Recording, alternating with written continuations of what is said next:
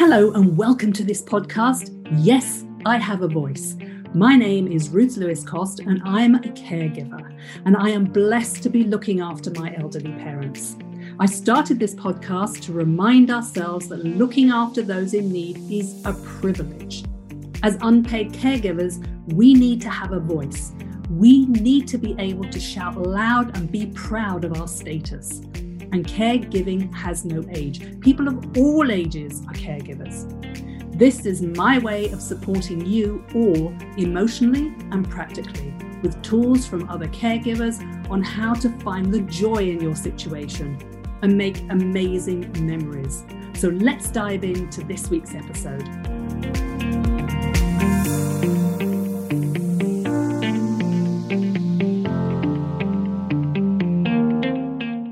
Welcome, my podcast friends. Today we are joined by Linda Plant. Now, Linda is a pioneer female business leader. She's an interviewer on a hugely successful TV program in the UK called The Apprentice. She's the lady who scrutinizes the candidates' business plans, and I mean scrutinizes in addition to that, and everything else that she's also doing, because she does several other things as well, she's also a caregiver to her mother who has dementia. So, welcome, Linda, and let's start with the beginning of that caregiving journey. I'm an only child. My dad died when he was 70, my mum remarried. Life became, life changed for us. I think it does for many families. You get to a stage where the mother becomes the daughter and the daughter becomes the mother. And I reached that stage a while ago, but my mother was in good health. And my mother's a very feisty woman, and thank God never had anything really wrong with her. She would look to me for guidance and advice. And uh, she worked with me in the business and etc. etc. So that role reverse happened some time ago, although I was still able to share my issues with my mother, not business issues, but personal issues. I still had my mum, and my mum could recognize in my voice. If there was something wrong, she would know it. What's wrong? And I could tell her what's wrong. And that's terrible when you when you see your mother disappear before your eyes. And that's sort of what's happened to me. Yes, uh, uh, yes, I absolutely agree with you because obviously I'm experiencing that with my mother, literally, and it's a drip drip effect, isn't it? It's not like yeah. suddenly. When was she diagnosed with dementia? Right. So my mother was my mother's almost 95, and she was diagnosed with Alzheimer's uh, almost three years ago. The specialist suspected that she'd had it a couple of years prior to that. But we just thought she was approaching 90. She was getting a bit forgetful. She's always been a bit repetitive. And she herself at 90 said to me, you know, Linda, I don't want to drive anymore. I don't think I should drive anymore. Um, so I didn't really have a lot of reasons to think that that dementia or Alzheimer's had had become apparent. I just thought she's a bit forgetful. She's always been a bit repetitive. But then it really crept up quicker than I thought because suddenly I can see mum's repeating herself all the time and she's becoming very anxious. And that's when I thought I need to find out really is this old age or is this more? And the minute I took her into the specialist, um, and he asked her a few questions. And like he would say to her, So, Regina, when were you born? And immediately she would go, 9th of December, 1926, without any hesitation. But if she'd say, What day is it? She'd go, Uh, or what month is it? Uh, and I could see from that kind of questioning, you know, and then he said he'd give mum a scan the next day, but he said to me, Your mum, I'm pretty sure your mum's got Alzheimer's. And um, that's a very sad day because, you know, you know at that point it's not going to stay the same. Yeah. And that is the start of understanding you're going to lose your mum or your loved one in many ways. yeah and and as i said my experiences for both my parents my dad is um, he'll be 93 next month and my mum's 90 and yeah this has happened both together at the same time and it's very interesting seeing the difference as well. My mother's decline is going very differently mm. to my father's actually. Yeah. Fascinating really? way, but you know it's it's it's interesting. But what i'd like to know is okay so you found the diagnosis. What did you have to do? Presumably you had to start having ways of helping her you know finding people to help her. My mother in her late 80s 85 86 we decided that although she was fine she shouldn't live on her own any longer so i employed a companion to live with her someone who could look after her, be her companion, although she really didn't need that much looking after at that point. She was bossing around the companion. But the role, uh, uh, and I chose the companion carefully, but the role of the companion, the relationship was already set uh, for maybe four years when my mother was diagnosed. So the role of the companion became greater because obviously when we shared that mum's now got Alzheimer's, so we have to watch out for things. But you know, my mother's not a, an Alzheimer's uh, patient that has regressed into herself or wandered off. So we had to deal with my, how my mother would progress accordingly. So initially, it was just repeating herself, forgetting things, and quite defiant because she had to start taking some medication. I'm not taking that. And, you know, uh, my mother go, I've got a great, she tells me now, I've got an excellent memory, you know.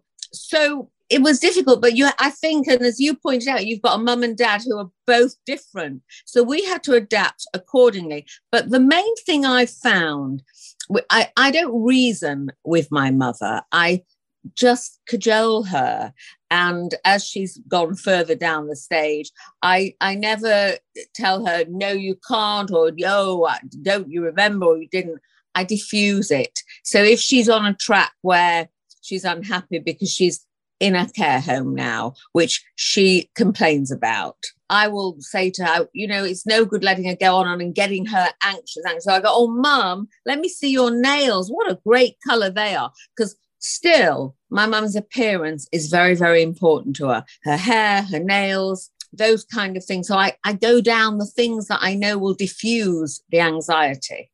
She's yeah. on a good medication, I think, too. That's so actually what you were saying about d- diffusing things is a very good point. And I have to be honest, I haven't been that great with that. I'm kind of still battling with the whole, it's happened so fast for me. Yeah. Since the beginning of this year that I'm still kind of like learning all this. So, in terms of what you were able to do with your mother, how did you still have fun and enjoyment with your mother? When mum was living in Leeds, which is up until five months ago, I would go up to Leeds. So obviously the pandemic has been another issue, right? And in the very beginning of it, my mother kind of recognized because my mother said to me, This is worse than in the war, because in the war, I could go out dancing and meet GIs. So obviously, all the social things mum went to, she went to the Jewish center and and and different things which we couldn't do those anymore so that was quite difficult. So the way all I could do, I'd go up to mum, I'd stay two or three days, and she loves films, Barbra Streisand, Strictly. I'd record it. We'd watch things together. As we were allowed to go out in the in, in the capsules that we allowed to go. Out, my mother loves people. My mother loves interaction. I would take her out to lunch. I know she loves that. She'd have a glass of wine. And if she can see people and talk to people, that is what she loves. Because my mother worked as I think I told you, my mother worked for 52 years for the Jewish care home in Leeds. So she was always interacting. She was a fundraiser and she got her MBE for that. I know what my mother likes and try and go into that. So go, my mother likes going out to lunch. And still now, I take her out the home and I take her out to lunch. It's limited because she's too long out the home and she's she gets anxious. But she likes to go out. I buy her a little handbag or something. That's how I, I, I think you have to buy into because I don't think the character changes. You see, so my mother's character is still quite the same, but I try to buy into. And the home where she's at now is really good. They have concerts. My mother loves music and my mother still dances. When they have a band come, my mother gets up because my mother's more sprightly than most of the residents there. So she'll get up and have a dance. And I take albums, photograph albums of the years, and I show them to her. And I go, look, that was then. And she loves it. She doesn't remember everything, but we reminisce. And those are the things that are special to my mum. And that's what I buy into. That's such a good idea. I mean, I love the idea of the photographs, taking the box and, and just. That's brilliant. I had uh, we had some big albums made, and and that's good. And my mother never remembers. So if I take the if I take the album yesterday and take it again today, she thinks it's a whole new album. so, what tips can you give other people as to how they can deal with with this? I mean, obviously, as we both established, when they give it the umbrella name of Alzheimer's, it can be so many different paths and so yeah. many reactions. I mean, my mother has basically just taken to her bed and that's it. Um, right. I find difficult because rather like your mother, she was a people person. She loved parties. She always loved having something to look forward to. And she loved going out, meeting people, going out for lunch, and and, and also, you know. Is there nothing, is there anything you can do to cajole her? Not say, you know, get up and come. Is there anything? Because obviously when you find out that your loved one has dementia it's very challenging. And it is a challenge that goes on. It's challenging for me. It's challenging for me mentally as well because i come out the home sometimes and i cry my eyes out. Yes. but um so this is a challenge but this is not something this is something you have to face. You have to face this challenge. And initially it can be very shocking but it's something that we have to face. And like I would say to you, it maybe for you it's worse than me because your mum was sounds like she was a vibrant woman who has now just taken to withdrawing. Yes. Um, my mother never did that. And my mother still recognizes me. Does your mother recognize you? Yes, she does. Yeah. My mother recognizes. So it's a challenge. And I would say try to go with it and try to don't reason, don't try to force, just try to slowly cajole and find if there's a trigger spot, something that might trigger. You know, for someone like your mother who's retreated to her bed, maybe there's something you can do that will trigger her in a soft way to get her out. And I have my mother under a dementia a geriatric psychiatrist who specializes in Alzheimer's. Uh, and she's brilliant. And my mother is on a pill, which she says is very good. So obviously, that pill is just to try to hold them as long as possible without it advances. And when you hear that your loved one has got Alzheimer's or dementia, and you know that the road is only going to be, you know, a slippery slope and it's an uphill battle and it's not going to get better. You have to try to face the challenges and do the best you can for as long as you can. Putting my mother in a home was the worst thing for me I ever thought I would face in my life. I never ever thought I would put my mum in a care home because I always thought I would have my mum with me. But before she went to the home, she came to stay with me, and I have help here, and we brought the care. But I realized my mother needed a team of professional people around her. And we couldn't, doesn't matter how much money, we couldn't give her what she really needed. So, yeah. Know. I agree. And and I think also one thing I have learnt is we cannot control other people and what other people do and how other people react. And I know for quite a long time, I was trying to control the situation. So I was trying to control how my mother reacted, and I couldn't understand why she was reacting in such a different way to how she'd been, why she'd taken mm.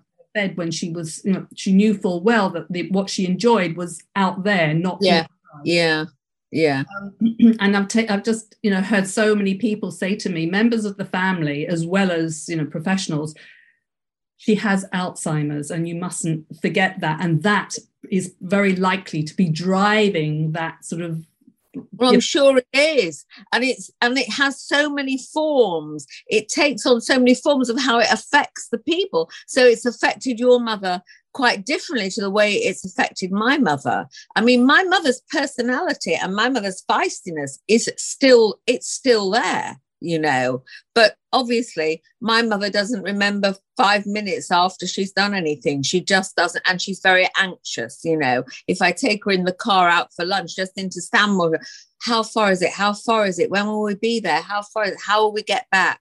Those kind of tremendous anxieties. So it's difficult because it is not it there is not a set pattern for alzheimer's there just isn't or for dementia I think that's the hardest thing for us mm. as primary caregivers. Yeah. We're learning as we go. We're not experts. And as you say, every case is individual. So it's not like, oh, well, this is the pattern. This is what you have to do. No. A, B, C. So as caregivers, it can it's so, so challenging. However, we also, I mean, as along with all the emotions that go with it, and obviously that hits us all, I feel the best way to look at it is to see what we can learn about ourselves and our reactions and, and improve that all the time. Yeah, I agree.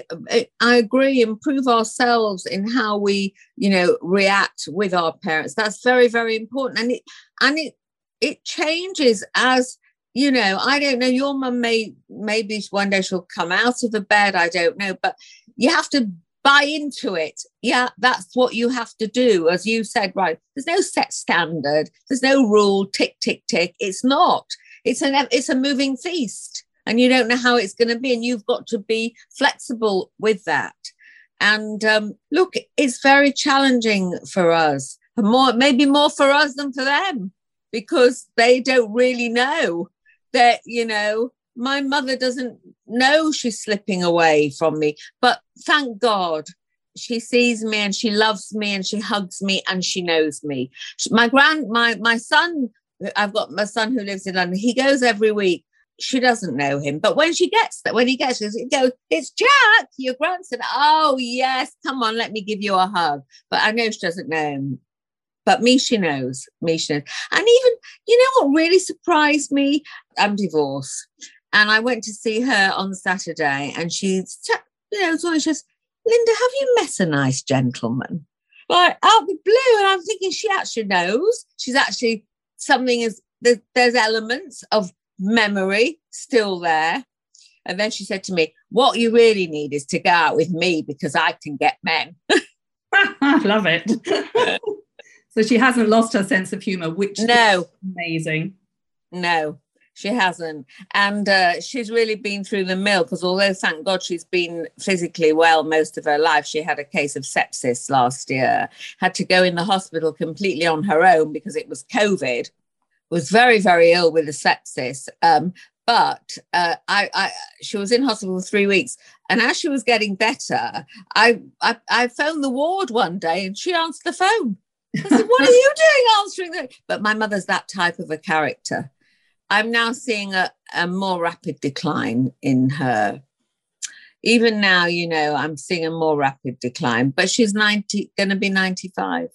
Yeah, which is a what can you say? It's a good age, and and because I think because people are living so much longer, obviously there are more cases of Alzheimer's or, or dementia. Yeah, in the elderly because it just seems to go along with with being- and, and it's true. And thank God my mother got it, was diagnosed in her 90s. I mean, there are people diagnosed in their, you know, the 50s or 60s. But it's still, you know, I always say, people say, oh, it's a good age. But when you lose a parent or you don't really think about that, do you? You don't really think, I mean, it's true.